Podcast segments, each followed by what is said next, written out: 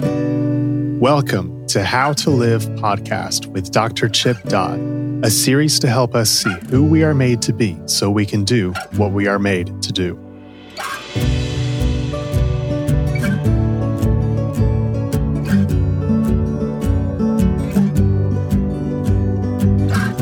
Hello, this is Dr. Chip Dodd. Welcome to the How to Live podcast, Uncut. The reference to how to live is certainly not about a long list of a series of rules that if you follow these specific rules, you're going to wind up with this specific result. The How to Live podcast is a reference to us recognizing and living how we're created. It's based upon the belief that if we see who we're made to be, we can move into doing what we're made to do. And so it's based in the reality that everything that carries the impulse of life within it, everything that has a DNA code is coded to seek the same thing fulfillment. Human beings, however, are coded with the same craving as all life, which is to live fully, but we're coded to find that fulfillment in a certain way, meaning that the nutrition that grows the human being is relationship, relationship with oneself, my, my heart connected to my head, able to express myself to others' hearts, social connection or relational intimacy, relationship connection with self, others, and, and God. And through that, in a healthy way, through relationship, we wind up becoming people who have empathy in terms of recognizing that we're all made out of the same dirt, who have compassion because of empathy, they can look at another person and identify the possibility of pain. And because they've been in pain themselves, they will look at that pain and wish that something could be done about it through self identification. These people are also people that see problems in life and have creative um, urge within them, the creative demiurge to do something about problems, whether it's finding a way to build a bridge to span a chasm or finding a way to take um, a, a, vaccine to a people group that can't get it, or a way to find to, to bring food, or a way to express music that arouses people to uh, empathy and compassion. So it's cr- called creativity. And then finally, you are created gifted, and there's a world in need of your gifts, so called service to others. So the ultimate fulfillment is being a person who identifies himself as one among us being able to look at others who have pain, us recognize it, and they wishing to do something about it, not for sentimental reasons, but for personal reasons. And then creativity. We continue to solve problems and uh, move uh, destruction into construction, and then service to others that we actually do unto others as we would, would wish they would do unto us. So this uh, second of the Keeping Heart podcast of the four that I'm going to do is rooted in this recognition that we are living in a world of great division and conflict, not unique to our time only. It's the way it's always been. But we have ways of communicating to each other uh, that we have never had more quickly.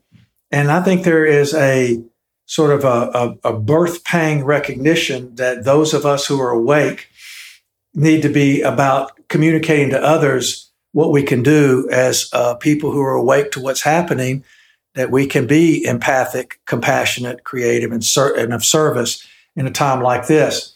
So, in a world of division and conflict, keeping heart is the thing that can keep us together, whether it's through encouragement, relationship, reminders, remembering, replenishment, redemption, restoration, recreation, even forms of resurrection, resurrecting hope for, out of hopelessness, uh, bringing light into darkness, taking creation, creativity, construction into destruction, and us continue to keep heart in the face of even death.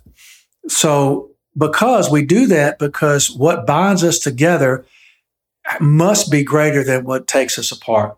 And to, to do that, we have to keep heart because reason is not enough to um, allow us to step into um, great service to others and great care for others because that is a matter of the heart, not a matter of logic. So I want to continue on with um, the, the Keeping Heart book. And this section, uh, we're going to talk about what children want, having to face powerlessness, uh, what it's like, to, the, the place of willpower in our lives, what courage is and how to stay in courage, and then also what to do with courage in terms of how to live in a responsible way, taking the word responsible that that um, we recognize as what what appears to be do your duty and take care of your business, to really see it in its wider version as much more profound than just taking out the garbage. And then finally, we'll end with uh, developing integrity as an outgrowth of being responsible. So let's start with uh, what children want. What children want, children really have only a few essential questions of caregivers. Will you grow up with me? Will you help me become grown up? Will you live in the struggle of remaining present with me? Children need to be able to take the affirmative answers to these questions for granted, and only later in life find great gratitude in them being answered well. Children do not demand perfection, even though they cry when imperfection is discovered, as would be normal to any person who's lost something that they were made to have. The book of Ecclesiastes, chapter 3, states that human beings were born with eternity in their hearts and yet we don't know the end from the beginning. But when perfection, that which we're, we're created to uh, experience, doesn't occur, the normal process is loss, and the normal process of loss is grief, and grief is a response to the world not being like we, on some level, believe it was made to be. Children do not demand perfection, even though they cry when imper- imperfection is discovered. They do attempt to demand, however, the persistent presence of the caregiver, which speaks the we need each other relationship makeup. The presence that a child craves and the presence that we human beings crave as we grow up, importantly, is called a presence of heart, not a presence of perfection. A child is born expressing heart, as we've talked about in other podcasts, and children want the caregiver to keep heart and help them do the same in a world that can pull us away from who we are created to be. Children want to know that you know what hurt is, you know what sadness is, because obviously you've succeeded because you're big and they're little, or you're older and have accomplished and they haven't reached the mark of being free to go do those things. So they want to know what it's like to be hurt and still be resilient and keep on and persistence, what it's like to be sad and to lose and hope be dashed and continue to persevere. What they're asking for is how does this emotional vulnerability that I carry within me, this emotional sensitivity, this being able to picture and imagine what life could be like, and the willingness to risk going and doing that. What is it that uh, allows you to keep going when things are very difficult? I want to go do those things, but I need to know that there is a way to go do them. So they're asking questions. How do I do hurt? How do I do sad? How do I do lonely? How do I do fear? And if you have lost contact with yourself, when if you've lost contact with empathy, the recognition of your humanness and your human experience, then you're not going to be able to answer the questions that the child has. If you've lost contact with uh, compassion because you've lost contact with the identification of your own pain, then when the child asks a question and they're seeking compassion, you will not be able to deliver the passion to continue to press on in the midst of pain that would suggest that you uh, withhold or back up or quit. And if you're not able to keep heart in the midst of living uh, the struggles of life, then when your child comes to you for how do I go about uh, living in the midst of pain while still continue to wish to love, you will not be able to offer them creative solutions of your own experience that allowed you to keep heart in the midst of tragedy. You will not be able to offer them creativity or construction amidst their own personal destruction or loss. And then finally, if you don't keep heart when the child comes uh, to ask you to do unto uh, to do unto them as you would have done unto you, you will not be able to step into the breach and keep heart in the midst of that. They're not looking. Children are not looking for like a, like the uh, keeping heart talks about. They're not looking for perfection. They're looking for you. In all of the struggles and difficulties, even failures that you will need to let them know. Children aren't looking for heroes. They're looking for people who have the courage to live bravely amidst tragedy. We hope that you are benefiting from this podcast. If you are interested in more material from Dr. Dodd, please go to chipdodd.com or Sage Hill Podcasts. Thank you for listening. We now return to the rest of the podcast.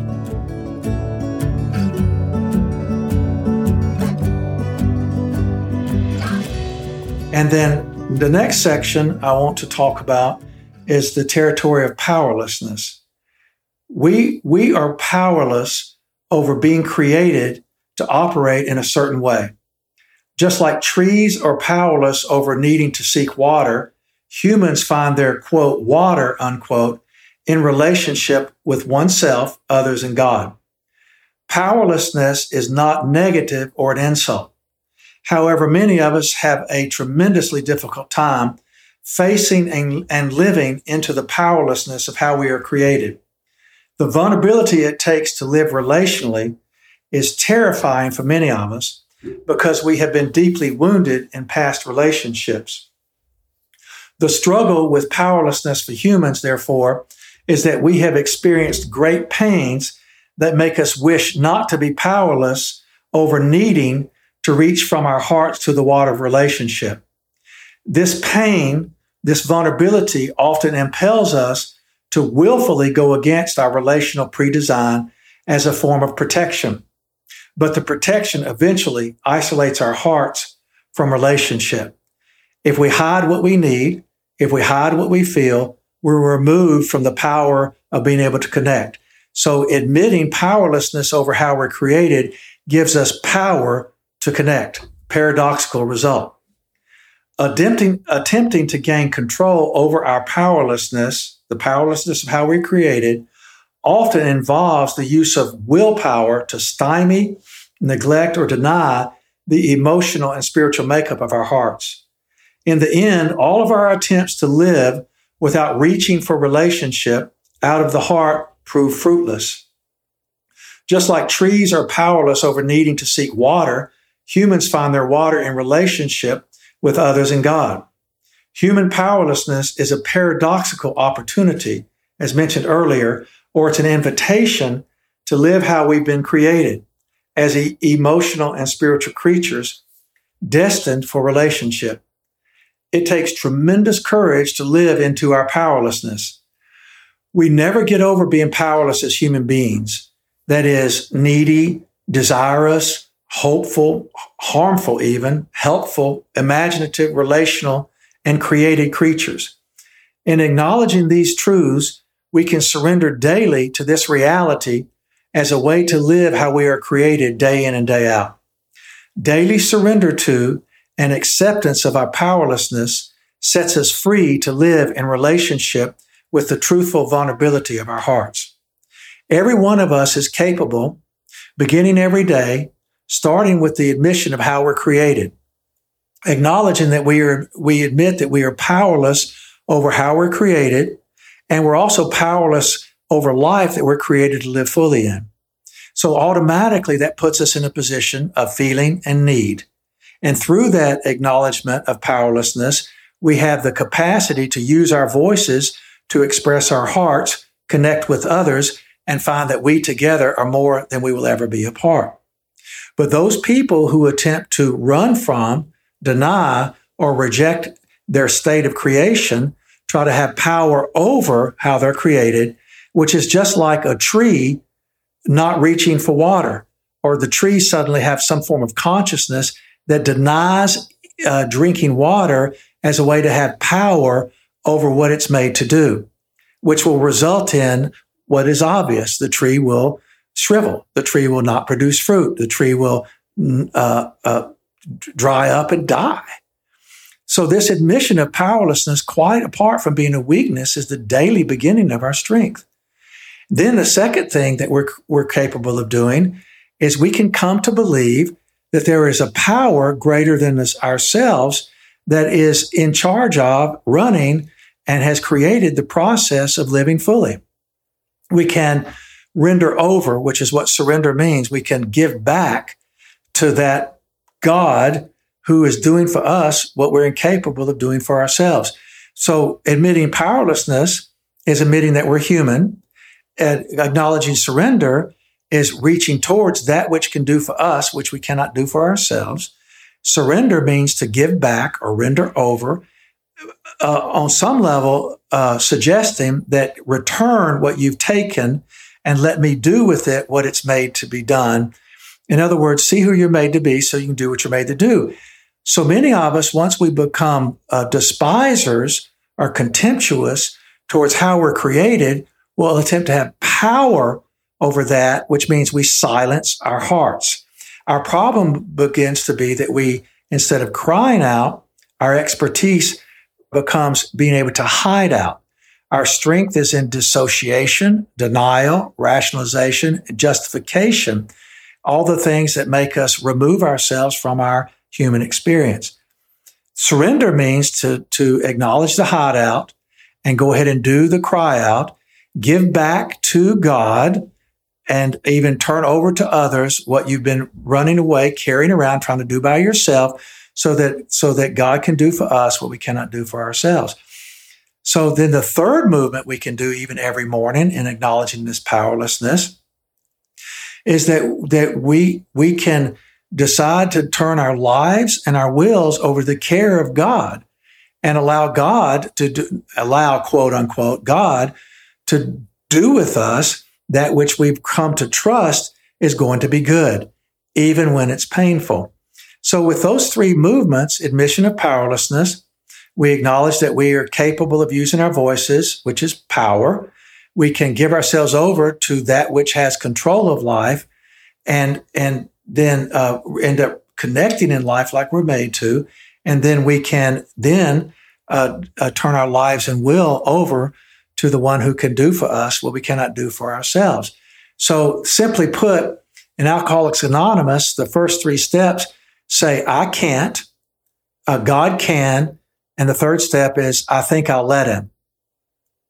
So powerlessness, quite apart from being uh, a form of helplessness, is actually the form of stepping into the empowerment of being fully connected again.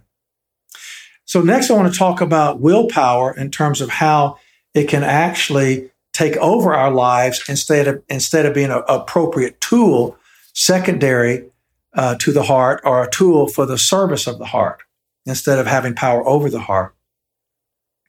We are born powerless over how we are created to feel, need, desire, long, and hope. All of these characteristics of the heart move us toward relational living. Having described the importance of powerlessness in keeping heart, it is also necessary to articulate the proper place of willpower in a life of heart. Simply put, we are created to grow into people who use willpower to live fully, to love deeply, and to lead well, all matters of the heart. The will is meant to be submitted to our feelings needs, desire, longings, hope, imaginings, dreams, and so on. Willpower is intended to serve the heart, not dominate it, as is often the case. Proper use of willpower is developed through caregivers who help us fortify the will to keep heart. The will to keep heart is sustained not by emphasizing willpower, but by caregivers affirming and confirming the makeup of the heart. Doing so allows the will to be used to express the heart, to not give up on heart, to not run from vulnerability, rather than developing the use of willpower to hide the heart. So often we tragically learn to use willpower to refuse the voice of our hearts. The will of the human being is made to serve the heart, not to supersede it. So to, to, for willpower to have its proper place, requires that courage supersede willpower, but willpower be a tool of courage. And courage really is one of the words that is a, a, a synonymous with uh, keeping heart. Having courage and keeping heart are virtually synonymous. The Latin word cor means heart and is the root word for the English word courage. C-O-R, core, means the center of one's person, the essential makeup or heart of a person. We are born with a core out of which we have courage, which means full-hearted participation and the complete offering of ourselves to life and living, the capacity to be all in. We are born offering our feelings, needs, longings, desire, and hope to caregivers, which is an expression of courage, being all in. We cannot do otherwise at birth. We don't have the faculties to stop it or even attempt to stop it. So the will from the very beginning is a, a secondary to service of the heart from the very beginning. When we are young, we cannot defend ourselves from reaching for connection nor can we stop showing our neediness or expressing our dependence. We don't develop this kind of, of courage. It's born into us. We do, however, have to fight to keep it. That's where the will comes into play. We need to be encouraged by connection with trusted others to help us do so, so that we have our courage reinvigorated to continually offer our feelings, needs, longings, desire, and hope to God's process. We come out of the womb as courageous, emotional, and spiritual creatures created to do one thing live fully. And we cannot live fully, though, unless we do so with others and remain connected to God, both of whom nurture the courage to keep heart in a tragic place. Responsibility is what grows out of this courage. Responsibility is where we get the word that we think of as uh, doing your duty, responsibility. Responsibility is actually born in the capacity to have feelings, express needs, apply desire, accept longings, and keep hope. We're able to use our responses to how we're created. We're able to use our responses to ourselves, others, and God to be known. Being known allows us to connect, attach, and live as we are created to live. The response from within and the ability to communicate our internal experiences is the true normal at birth, the true normal of how we grow, and the true normal of how the grown up keeps going forward. To summarize responsibility, we're born responsive. We are born with a courage that we don't even recognize on a cognitive level that we have. We're not made to lose it, we're made to keep it which requires development. That development occurs through us remaining response able. We have to be encouraged, supported, affirmed, and confirmed to be able to remain response able. And then as we continue to seek life's fulfillment, willpower becomes a secondary tool that we use to keep going in the face of difficulty. But even as we keep going in the face of difficulty, we're going to be in need of others and God to encourage the next step. And so the courage uh, allows us to keep heart. We, we are created to be response able towards the heart. And instead of hiding out, which willpower will make us do to avoid vulnerability, our courage needs to be in the power of expressing our cry out that we're able to be sensitive to the feelings, the needs, the desire, the longings, and the hopes that we have, connect them to others and God, grow in wisdom and faith and intimacy and passion and forgiveness seeking and acceptance to be able to, to grow and stay strong as we continue to push towards those things we dream. So quite the, os- uh, the opposite of um, res- responsibility being dutiful is something that we sort of like give up our childhood to achieve. It's actually through keeping the childhood and growing out of how we're essentially created as a grown up, we truly become a person, people who are responsible because we are response able. So, with that said, um, I want to remind us that we are together more than we are apart. That even the simplest expression of how we gain strength through connection and how we're created to, to be live in relationship to find fulfillment and to stay focused on the life we're created to have is just a simple experience of, of encouragement. Courage is a, a limited supply uh, resource that once it's poured out, it needs to be filled back up. The heart is a bucket. It holds a certain amount. That's how come we, we have to replenish daily, restore daily. We, we eat daily uh, to, for strength, just like we need to be reconnected daily for strength. So courage means full hearted participation, but we're going to experience wounds and difficulties in life. When you're wounded, you tend to coil up and to be drained out, to be, uh, to have questions of doubt and difficulty, plus not able to do what you were doing before you developed the limb. And in that discouragement, which, which means that we're, we're wondering if it's worth the trouble, a word can be spoken, a hand can be reached out, a form of belief or confidence or affirmation can be handed to us, and it will literally raise the level of the heart's capacity. It will encourage, it, it inserts courage into us, it, and that happens through relationship. So I, it, that just is a proof point that the better we are at expressing our neediness, the more we receive to carry on with greater strength than we had before. So I'll end with keep heart. It's worth it. It uh, creates uh, longevity, perseverance, and persistence. So, anyway, thank you. Uh, good to talk to you today. Look forward to the third podcast on keeping heart. And uh, thank you for listening. Bye.